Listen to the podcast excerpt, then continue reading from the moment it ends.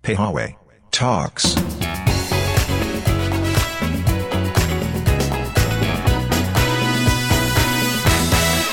Selamat mendengarkan PHW Talks dari Rumah Tenun Kampung Bandar. Saya Dani dan Saya Bayu. Bambai. Ini adalah episode yang tidak biasa, tidak direncanakan karena sebenarnya di episode ini kita sudah eh, persiapkan beberapa tema sebenarnya Uh-huh. dan mendatangkan kawan-kawan narasumber. Narasumber, kawan sembang, kawan ngobrol biasa dengan topik-topik yang mereka kuasai. Namun karena beberapa situasi yang tidak terduga berkenaan dengan bencana pandemi global ini kita mundur dulu lah mungkin eh, untuk episode selanjutnya. Namun eh, ini bagian dari apa ya usaha kita untuk tetap konsisten untuk eh, menerbitkan podcast ini. Maka kita tetap eh, isi. Namun kali ini mungkin isinya hanya obrolan-obrolan biasa.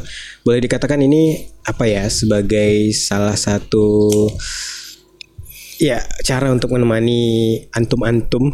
Teman-teman semua pendengar. teman-teman semua pendengar eh, selama berkegiatan di rumah. Karena ya ada himbauan dari karena himbauan pemerintah untuk kita stay at home stay at home, diam di rumah, berkegiatan di rumah, tidak banyak keluar kecuali benar-benar penting. Jadi eh, ya kita bahas macam-macam saja, ngobrol, menemani kawan-kawan beraktivitas di rumah untuk tetap produktif, ya stay safe, stay home. Eh, jadi cerita-cerita soal work from home ini sebenarnya bagi aku Dani dan juga Bamba ini bukan satu hal yang baru sebenarnya. Karena eh, kita berdua kebetulan freelancer jadi tidak punya keterikatan atau kewajiban untuk datang ke kantor, kantor. Eh, meskipun beberapa situasi memang mengharuskan kita untuk turun ke lapangan tapi tidak tidak tidak begitu sering. Namun meskipun kita sudah boleh dikatakan terbiasa kerja dari rumah, ya editing video, foto, bikin desain gitu kan Mbak ya. Hmm. Tapi eh, ini tetap situasi yang lain gitu menurut kita agak, agak beda. Ya belum Ya, lagi ya. mungkin dapat dikatakan kayak menguras energi juga ya Eh, gimana? bisa menguras energi juga gitu Karena karena ya pertama dari membaca berita-berita online belum lagi dari sosial media bahwa ah covid gitu. Padahal ya secara ini kan pada dasarnya ini memang berbahaya covid memang berbahaya. Tapi kan ada pilihan-pilihan juga nih untuk kita bisa eh, selamat tanda kutip ya eh, dari bu- wabah ini gitu. Ada tindakan Iya, dan mengikuti anjuran pemerintah. Terus juga stay at home yang kayak gitu-gitu gitu. Sehingga memang bagi beberapa orang eh kayak ada dampak ter- emosional psiko psi- psikologis sih menurutku gitu. Mhm. Jadi mereka kayak apa ya? Kayak bawaannya itu bad mood. Bawaannya itu eh, khawatir karena sosial media selama ini mengupas COVID wajar sih karena itu juga untuk membangun awareness kita. Cuman memang sekarang sudah menurutku ya kita harus bisa memilah dan memilih nih. ya Karena kalau misalnya kita tidak bisa seperti itu, kita akan terseret, terseret, terseret dan akhirnya kita akan hidup dalam apa ya asumsi-asumsi yang kita bikin sendiri gitu. Padahal itu belum tentu ada. Iya, alih-alih eh, meningkatkan awareness malah meningkatkan ketakutan Iya, sebenarnya iya. ya. Eh, eh, dan satu lagi yang mungkin agak terasa meskipun ini baru baru eh, dari Februari lalu ya. Ya Februari. Dari Februari lalu lah boleh dikatakan eh, eh, dunia apa ya?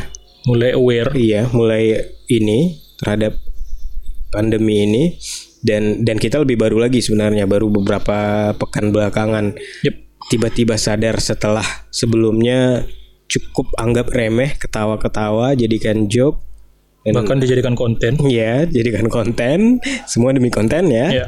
Hidup Nah, konten. dan akhirnya baru mulai baru mulai sadar tapi juga tidak semuanya Iya. terbukti masih banyak yang bebal tidak sama sekali tidak eh, apa ya Tidak, mungkin tidak peduli. tidak mau tahu tidak peduli ataupun kalau jadi eh, aku melihat ada dua ada dua tipikal atau dua situasi orang yang memperburuk ini Bambay. Hmm. Pertama orang yang tidak tahu eh, akan bahaya sebaran wabah ini, Mhm. tidak tahu dan tidak mau tahu. Jadi ya bebal, tipikal pertama. Dia tidak tahu bahwa ketidakhati-hatiannya dia itu membahayakan bagi dirinya dan orang lain dan orang banyak. Jadi eh, ya anggap remeh saja. Nah ada tipikal kedua yang ini lebih Berbahaya. eh iya sama bah- berbahayanya, Hmm. tapi lebih bermacam tingkahnya. Yang dua ini dia paham sudah mengerti akan bahaya virus ini, Mhm. tapi just eh, tapi berlaku egois. Mhm. Misal eh, melakukan panic buying, Mhm. ngambil ya stok eh, belanja berlebihan, ya. Bahkan ngambil keuntungan dengan menimbun-nimbun gitu. terus yang juga eh, mengambil keuntungan yang menjadikan bencana ini sebagai ladang cuan juga yang menyebarkan berita-berita bodoh juga. Nah, ini ini dua tipikal ini yang berbahaya. Nah, celakanya tipikal pertama yang tadi tidak mau tahu ini baru bisa eh, baru biasanya tersadar setelah eh, Tangganya terkena. ya j- eh, orang yang di sekitarnya menjadi korban baru tahu akan bahaya ini tapi eh, tapi juga setelah sadar ini tidak tidak belum tentu sepenuhnya sadar dalam artian setelah paham akan bahaya ini kemudian ikut memerangi bersama Mhm. ikut eh, mematuhi perintah bisa jadi malah menjadi tipikal yang kedua Ya. sudah sadar itu malah jadi egois ada misalnya kayak baru-baru ini ada hand sanitizer diletakkan di ruang-ruang publik malah diambil gitu Nah, ini kan hmm, Tidak tepat. Tak patut. tak patut ya dua tipikal bebal seperti ini yang sebenarnya makin memperburuk situasi yang seperti ini alih-alih ikut bekerja sama ikut sama-sama memerangi malah memperburuk Yep.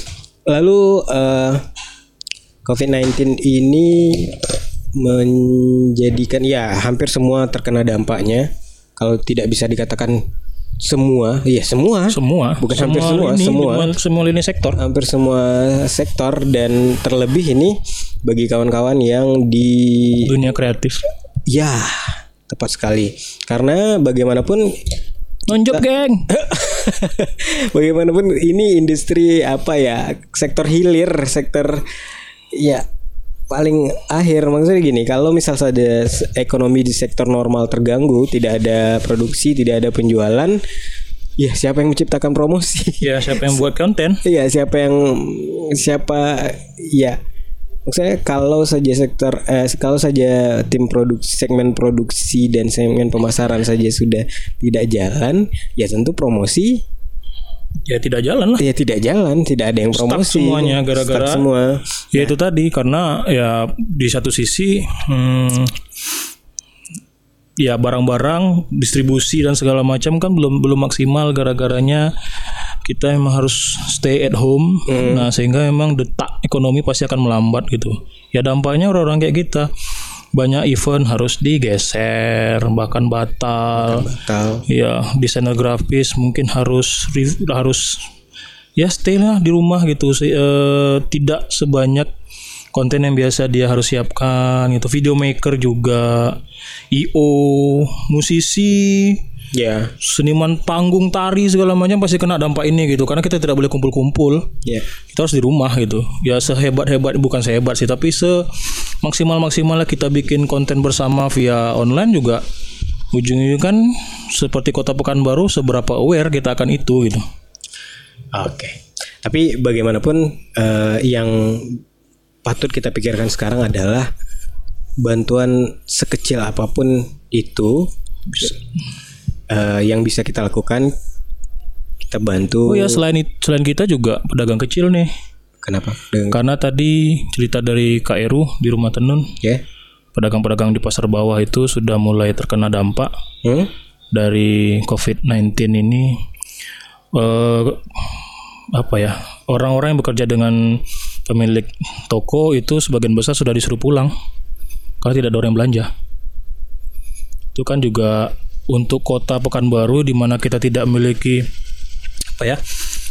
eh, tidak memiliki pabrik besar, tidak memiliki pabrik lah ya seperti di Jawa itu akan terasa dampaknya gitu bagaimana eh, tidak ada pembelian Ya ya. ya. di di pasar-pasar gitu itu pasti akan berasa Sebagai kota yang eh, bertumpu pada sektor jasa jasa dan ya perdagangan dan jasa, kita berasa ya terasa. kita berasa kita berasa slowdownnya gitu. Karena itu tadi yang terbaru cerita dari KRU tadi sore itu udah banyak pedagang-pedagang di an- orang yang bekerja dengan pedagang di pasar bawah itu dirumahkan gitu. Dampak dampak dari COVID-19 tanpa kita sadari itu ke mana-mana gitu. Orang takut berkumpul event batal orang orang takut ber- berjalan atau melakukan traveling dampaknya besar sekali. Hotel juga kena ini sektor hotel. hilir kan.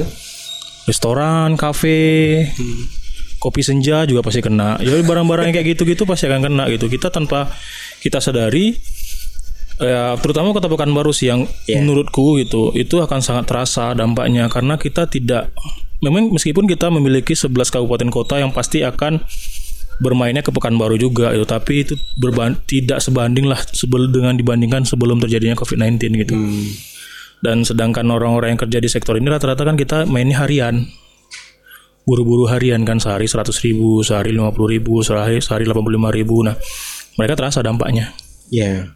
Mhm.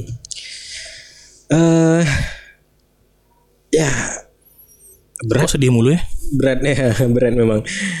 Jadi kita di Pekanbaru Heritage Walk sendiri eh, beberapa waktu belakangan juga memang sudah mulai mengurangi aktivitas, tidak ada lagi eh, trip untuk sementara sampai ya ini kita sudah bisa recovery lagi lah, baru mulai trip lagi, baru mulai aktivitas.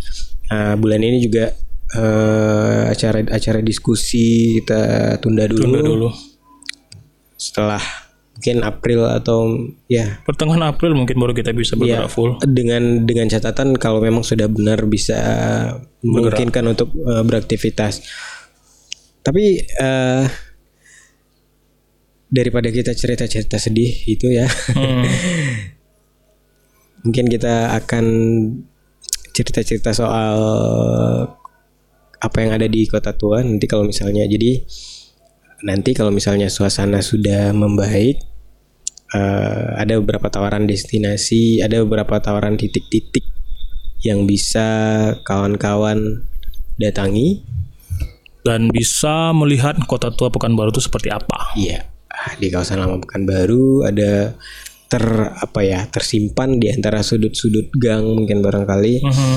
dan saksi dari perkembangan kota yang 236 tahun ini tahun ini 236 tahun dimulai dari kawasan sungai mungkin barangkali ya Bang Bay, ya. Hmm. kawasan sungai yang eh, memanjang dari hulu ke hilirnya dari Senapelan sampai ke perkampungannya di Tanjung Ru dan beberapa kawasan-kawasan tetangga. Hmm, bahkan sampai Okura. kampung terdekatnya juga.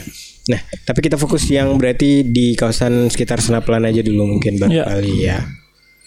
Di mulai dari terminal lama. Pekanbaru ya, terminal lama Pekanbaru ini sebuah terminal yang dulu menghubungkan dulu menjadi ya penanda. perannya sangat penting juga eh, menjadi penghubung antara berbagai moda transportasi baik eh, air maupun darat, sungai dan beberapa eh, PO bus waktu ya itu. PO Bus terus hingga ke kota Pekanbaru. Sebagian besar eh, ada bus dari Dumai menuju Pekanbaru dan juga ada dari Sumatera Barat dari Padang menuju Pekanbaru. Eh, serta ada juga dari eh, dari Sumatera Utara menuju Pekanbaru. Jadi pada saat itu Pekanbaru juga merupakan magnet baru dari ekonomi di Sumatera.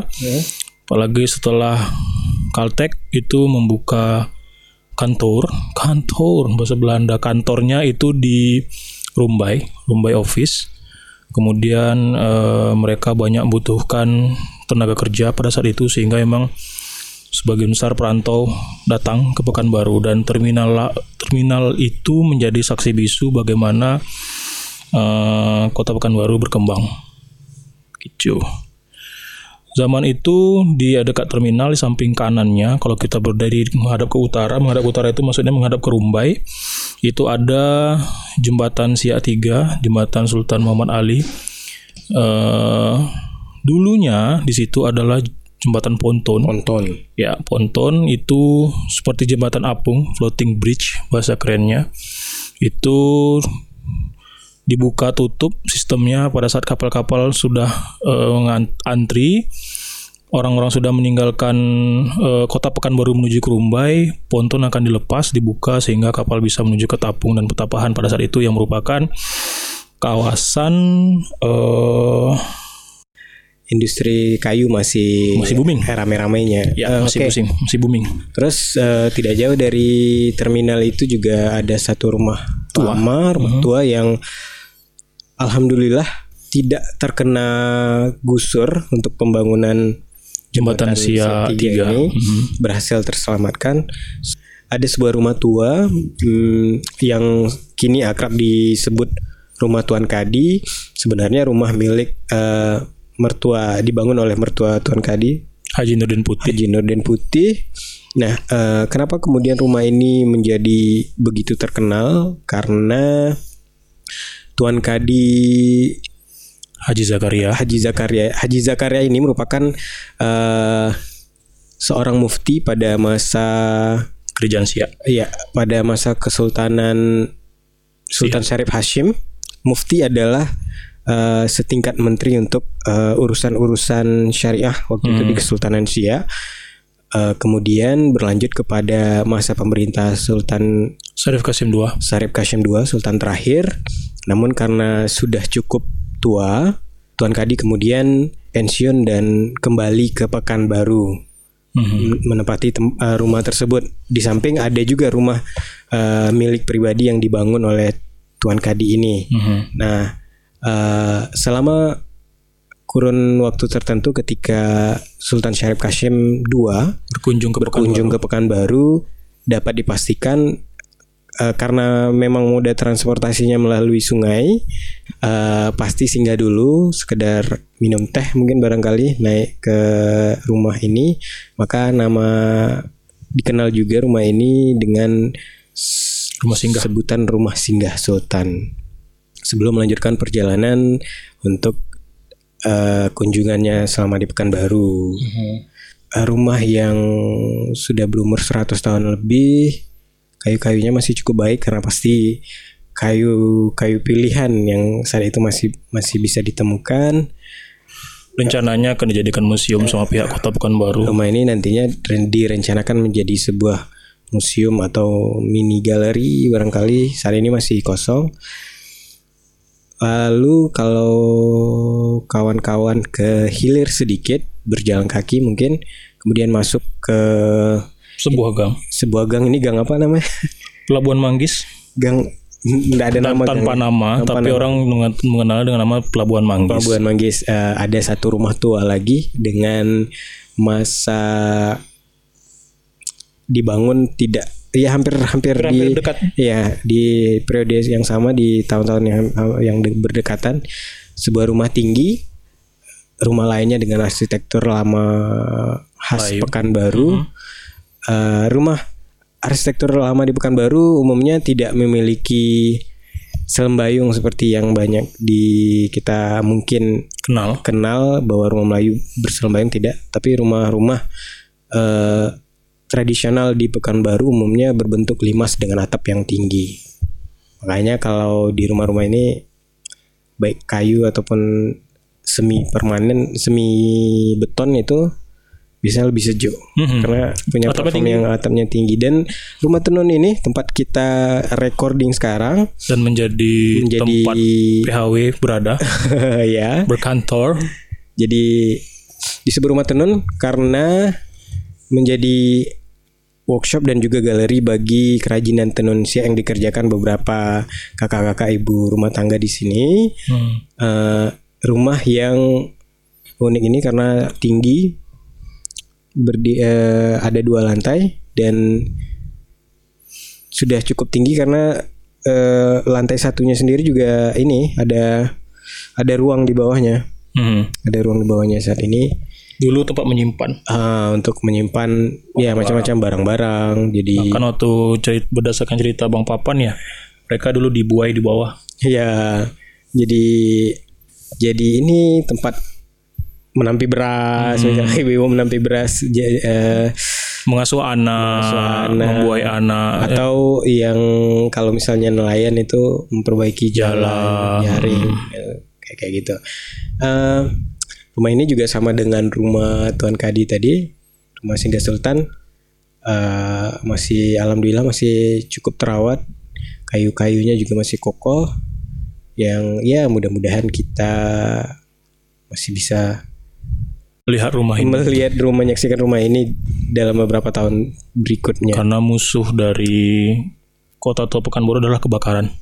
Salah satu itu. Nah, kebakaran karena kita sempat di 2018 eh 2017 akhir itu terjadi kebakaran hebat di arah Masjid Al Huda sana tepian sungai itu menghilangkan dua rumah yang sangat ikonik lah menurut kita ya. Ikonik rumah yang eh, juga salah satu rumah dengan eh, usia yang cukup tua 200 tahun. Mhm.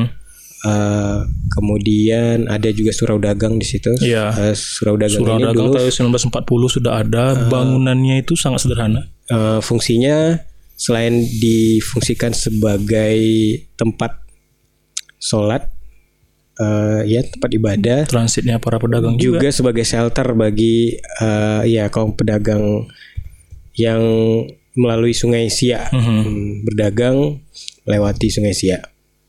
Lalu kemudian tidak jauh juga dari rumah Singgah. rumah ini, rumah tenun. Rumah tenun kalau kawan berjalan sedikit ada juga sebuah rumah yang eh, Tua juga. tua juga dan tidak belum kita beri nama tapi rumahnya eh, bisa dipastikan sangat unik. Karena menurut kita arsitekturnya lain daripada yang lain. Dan kebetulan ketika kita kedatangan eh, tamu kawan-kawan musisi dari Singapura waktu itu eh, akhirnya terjawab. Langsung bilang bahwa mereka pernah melihat rumah yang hampir serupa seperti ini di kawasan Gelang, Singapura. Eh, karena memang dugaan kita selama ini memang rumah ini agak unik karena eh, seperti ada pengaruh arsitektur Johor gitu Iya. kan, dan ternyata memang benar. Eh, arsitektur dari negeri seberang. Iya, iya. Eh, eh, seperti kita tahu, eh, Singapura sangat berdekatan sekali dengan Johor. Jadi kalau kawan-kawan eh, kawan-kawan Nadi sempat mengatakan bahwa mereka pernah melihat rumah ini di kawasan Gelang, yang sudah pastinya eh, juga sangat influence eh, terhadap Karena dulu kan Johor. orang Pekanbaru berdagangnya juga sampai sana. Iya, tapi bagaimana cerita utuhnya kita belum sampai saat ini belum ketemu karena Ya, memang ahli warisnya. hipot- Hipotesis awalnya kan karena perdagangan pada saat itu Iya. bolak-balik sehingga dia melihat rumah meniru. Mungkin mungkin, tapi yang jelas menanyakan ini kepada ahli waris, namun ahli waris tidak begitu paham perihal rumah. Betul. Nah, tapi yang jelas rumah ini unik. Eh, lalu, nah masih masuk masuk gang lagi nih, masih masuk gang lagi. Beberapa kawasan di sekitaran gang ini kita sempat kolaborasi dengan kawan-kawan dari seniman visual, artis mural juga untuk memural kawasan ini. Hmm. Kita bikin acara kemarin tajuknya Bandar Mural Hmm. berisi beberapa karya di dinding-dinding tembok rumah warga hingga ke kawasan Masjid Al Huda. Nah, eh, menariknya setelah kita memulai warga lokal juga ikut ikut ngecat. antusias antusias ket- eh, setelah itu mereka juga Ngecat kampung ya. ya mereka juga ikut Cuman kita memang tidak dari dalam acara yang sama niat awalnya juga tidak ingin membuat seperti kampung warna-warni yang ada di Pulau Jawa. ya Kita inspirasinya mungkin ke banyak ke arah Pineng. Ya ya Bagaimana melihat seni dan kota tua itu bisa berkolaborasi dan menjadi sebuah destinasi baru. intinya waktu itu kita eh, ingin karya-karya yang bercerita dan punya kedekatan lokal gitu kan Hmm. Dan tapi juga- Hah? Karena dampak dari kebakaran itu kan ru- dua rumah hilang sehingga esensi dari daerah yang berada di tepian sungai kan sedikit berkurang. Tujuan kita membuat mural kan itu juga agar orang tetap melewati daerah itu. Oh, sehingga iya, orang ah. tidak lupa bahwa di sini masih ya dulunya ada dua rumah tua yang ikonik lah menurutku menurut kita itu ikonik gitu. Dan bahkan sampai 420 bikin video klip di sana juga gitu. Iya, ha. Dan pemotretan juga di sana gitu. mini konser waktu itu. Yep. Baik, kemudian selain eh, itu tadi ada beberapa tinggalan juga di sekitaran itu eh, bekas-bekas apa ya bangunan kedai rumah kedai khas Peranakan Mhm. yang Ruko. ya kalau ya kalau di kalau melihat apa ya fungsi arsitekturnya sekarang bisa dikatakan eh, fungsinya seperti ruko pada masa ini gitu jadi rumah kedai ini di bawahnya merupakan kedai di atas dijadikan hunian tinggal. Eh, eh, terbuat dari kayu beberapa ya dalam kondisi yang cukup Ya harap maklum lah karena sudah dibangun sejak tahun 1940 kurang lebih. dan ya bedon eh, apa dan tidak sepertinya tidak memang Tidak terawat. ya, tidak terawat Kita kekurangannya Pekanbaru bukan kekurangan sih, tantangannya Pekanbaru adalah tidak seperti di Pineng. Yang terakhir kita belajar bersama di Pineng bahwa pemerintah Inggris pada saat itu berarti jauh sebelum Pineng itu menjadi dan Malaysia merdeka itu membuat sebuah peraturan bahwa rumah-rumah tua itu harus dibangun dengan beton. Sedangkan kita itu masih dengan kayu. karena waktu itu kayu-kayu pilihan masih masih banyak didapat. dan dan Pineng alasan Inggris pada saat itu adalah mencegah kebakaran ya dan terjadi di Pekanbaru juga ada beberapa kali kebakaran hebat tahun 1940-an 1949 terutama. Baik-baik yang eh, bencana kebakaran maupun sengaja, sengaja dibakar. dibakar gitu sehingga emang jejak itu sudah pelan-pelan hilang. Yang masih tersisa Iya, yang terselamatkan benar, benar, ah, benar berkurang. Makanya tadi yang tersisa ya kita harus masuk masuk sudut untuk melihatnya. Kemudian eh, ya tadi kawasan lewati gudang garam. Eh, melewati gudang garam sebuah bangunan tipikal warehouse lama Ya, ya. tahun 1960 kurang lebih sudah dibangun. Dibangun itu dulunya untuk menyim sampai sekarang untuk mendistribusikan garam dari Pekanbaru atau Pekanbaru ke Riau, Seriau. Ya. Itu eh, di- disewa oleh PN Garam sampai hari ini untuk mendistribusikan garam gitu. Eh, ada sebuah mimpi bersama di PHW terutama gitu. Eh, gudang ini akan kita rapikan sedikit Ya. sehingga emang untuk untuk menambah nilai dari eh, destinasi kota tua yang ada di Pekanbaru gitu kita masuk ke daerah Kimteng lama ya Iya.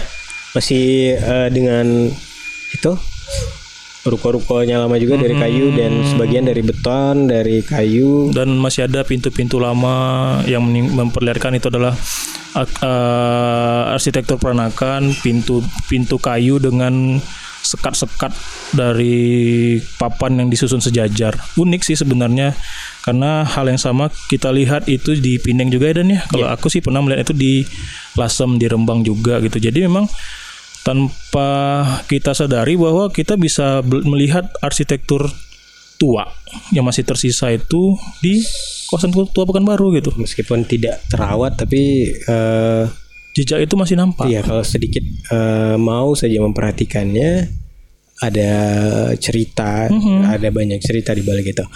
Eh, ada ungkapan bahwa kalau ke Pekanbaru harus ngopi di Kimteng katanya kan. Nah, Hmm, Itu ada kawasan kedai lamanya itu berada di dalam gang. berada di dalam gang di sekitar di belakang gudang garam itu. Eh sebenarnya bukan belakang ya. Eh, blok samping Blok samping. blok samping ya. Karena dulu halaman depan adalah sungai, sehingga sekarang menjadi belakang. Iya. Dulu kalau dulu halaman depannya adalah sungai, pintunya emang menghadap ke sungai. Oke. Next eh, ada Pelabuhan Pelindo. Ya. Pelabuhan Pelindo ini eh, pelabuhan lama juga ya. Karena dulu memang Belanda itu berdagang memanfaatkan jalur Sungai Siak menuju Singapura sehingga memang barang-barang dagangan dari Sumatera Tengah terutama itu diangkat dengan kapal dengan maksimal sampai dengan beban maksimal itu 500 ton setiap hari dibawa oleh Belanda menuju ke Singapura dan dari Singapura disebarkan ke mana-mana. Nah memang itulah alasan kenapa kita kita melihat arsip lama bahwa kapal dari Captain pun singgah ke sini gitu. Karena ya Kapal uap ya waktu itu. Iya, dia mencari barang-barang dagang ya. Siapa yang tidak kenal sih kopi Sumatera, Gambir. Pelabuhan kondisi pelabuhan Pelindo saat ini jadi ya karena saat ini tidak aktif lagi. Harapan kita ini jadi eh, tetap dipertahankan eh, beberapa karena di dalamnya ada gudang-gudang yang cukup tua. Hmm, Mungkin eh, harapan kita agar lebih nantinya lebih terawat dan bisa dimanfaatkan bagi teman-teman sebenarnya kita lebih cenderungnya ke arah tempat menjadi ruang ruang kolaborasi sih sebenarnya ya di sana. jadi iya itu maksudnya jadi ruang kolaborasi Hmm, mungkin banyak banyak media di sana bisa bermain teman musik, teater, performance art, foto, video segala macam Iya. bisa bermain di sana gitu. bisa jadi ruang berkarya bisa jadi tempat pameran dan Iya banyak hal gitu karena tantangannya berbeda dengan kita terbiasa bermain di sebuah galeri. Ya, tapi usaha-usaha itu sudah kita mulai, eh, maksudnya eh, yang bisa kita lakukan seperti ya usaha-usaha kecil yang kita bilang apa ya memicu. Salah satunya kemarin kita Agustus 2019 sudah bikin pameran kecil-kecilan Ya, pameran di foto dermaga Aga Pelindo. Pelindo. dengan tantangan adalah angin besar Ya, satu hal yang sebenarnya kita sadar tapi juga karena kita ndablek. ya karena gitu juga yang penting bikin saja bikin dulu. aja dulu gitu sehingga ya itu bagi beberapa sebagian besar tamu yang datang pada saat itu antusias kaget eh ternyata pekan baru ada loh kayak gini-gini gitu Iya. kita bahkan tidak menyangka bahwa ada teman-teman yang anak-anak muda itu dari usia-usia sekolah SMA itu malah dua hari pameran dua hari berturut-turut mereka datang ke kota tua untuk melihat senja. Tiga hari ya? Ya tiga hari. Mereka melihat senja di tepi sungai. Iya. yang selama ini mereka tidak tahu gitu. Dari awalnya berdua besoknya berempat besoknya berlima ah, sampai terakhir mereka bawa berlapan orang.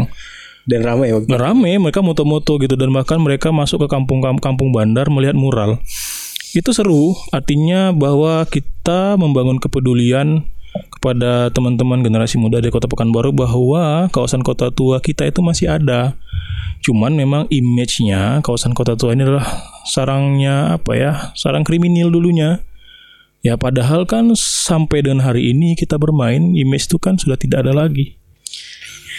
Lalu di sekitar itu ada Tugunol uh, Tugunol. Ini Tugunol yang menandakan patok 0 km dari pembangunan Jalan Pekanbaru Bangkinang Payakumbuh iya uh, yang dibangun oleh Belanda tahun 1929. you Itu tujuannya kenapa bangun Belanda membangun itu untuk memudahkan pengangkutan logistik lagi dari Sumatera Barat menuju ke Pekanbaru. memotong jalur distribusi Ya, sebenarnya. karena memang Pekanbaru memiliki keunggulan sejak dari zaman dahulu kedekatan strategis dengan Singapura dan semenanjung Malaysia. Itu yang sampai dengan Belanda pun ingin membangun jalur kereta api pada saat itu survei tahun 1921. Cuman sayangnya kita berada kita harus melewati pegunungan Bukit Barisan Selatan sekitar Taluk Kuantan dan Lipat Kain sehingga emang butuh biaya yang sangat besar. Bikin tunnel. Iya, bikin tunnel, bikin jembatan melintasi sungai sehingga emang eh, jalur itu ditunda oleh Belanda, tapi Jepang membangun jalur itu sehingga terjadilah eh, pembangunan jalan besar-besaran, jalan kereta api besar-besaran pada tahun 1943 sampai 45. Meskipun kemudian eh lagi-lagi hilang jejaknya karena eh, kereta api sendiri tidak sempat beroperasi. Betul.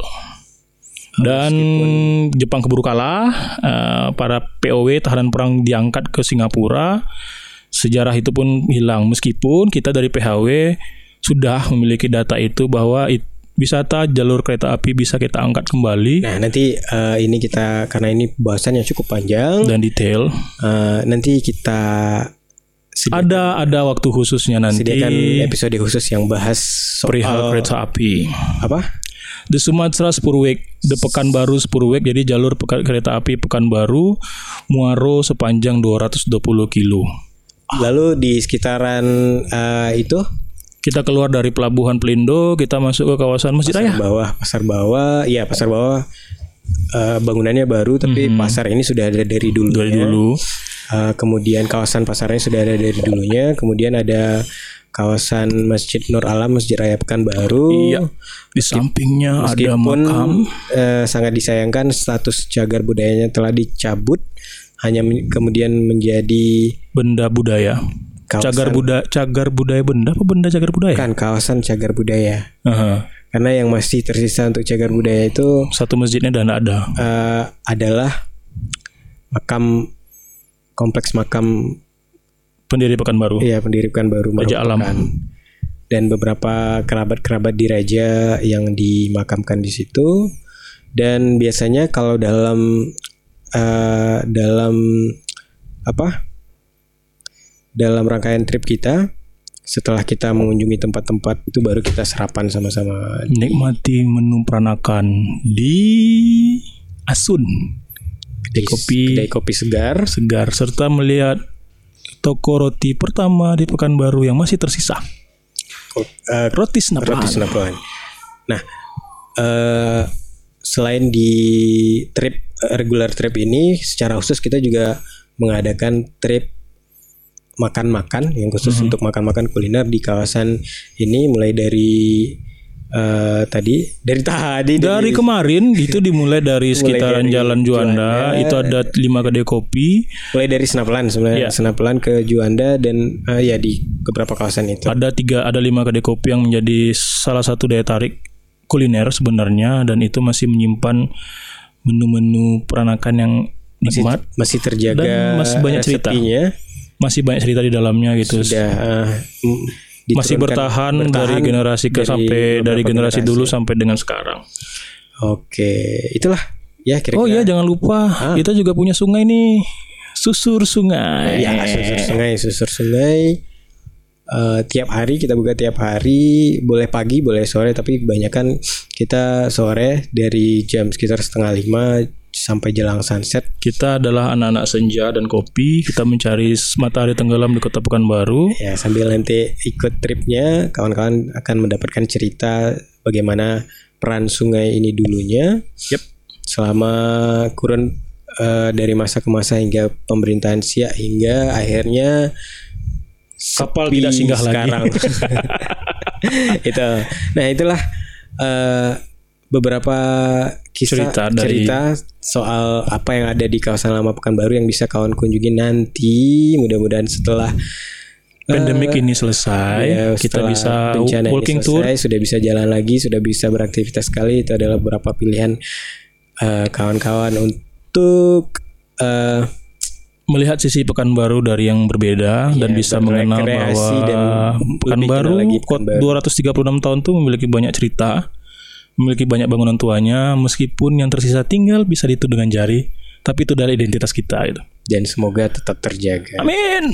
Oke, mungkin itu saja yang tadinya Ya. yang tadinya kita kita sangka wah ini pendek tapi ternyata cukup panjang. Ya karena bagaimanapun kita tetap PHW tetap berusaha memberikan semangat kepada teman-teman yang stay at home Iya, sehingga insya Allah pandemi atau eh, pandemi ini bisalah terangkat sehingga kita bisa kembali beraktivitas normal amin. dan banyak hal yang bisa kita perbuat bersama agar Amin. eh, dampak dari corona ini tidak terlalu melebar. Amin. Barakallah. Ya, semoga job lancar lagi. Amin. ya, kayak gitu ya. Eh, itu aja mungkin dan pesan-pesannya untuk kawan-kawan tetap menjaga Please stay at home. Please stay, at home. safe, stay at home. Pastikan kebersihan diri terjaga. Jangan lupa cuci tangan. Jangan lupa cuci tangan, hindari hal-hal yang sudah di, Jangan berkerumun dulu. Eh, ya. Eh, Semoga kita cepat bisa melalui bencana. Semoga kita pulih. Amin. Akhirnya, sahabat pendengar di mana pun anda berada, saatnya kita undur diri dari hadapan ruang dengar anda. Saya Dani. Saya Bayu. Sampai jumpa. Dadah. Dah. Oke. Alhamdulillah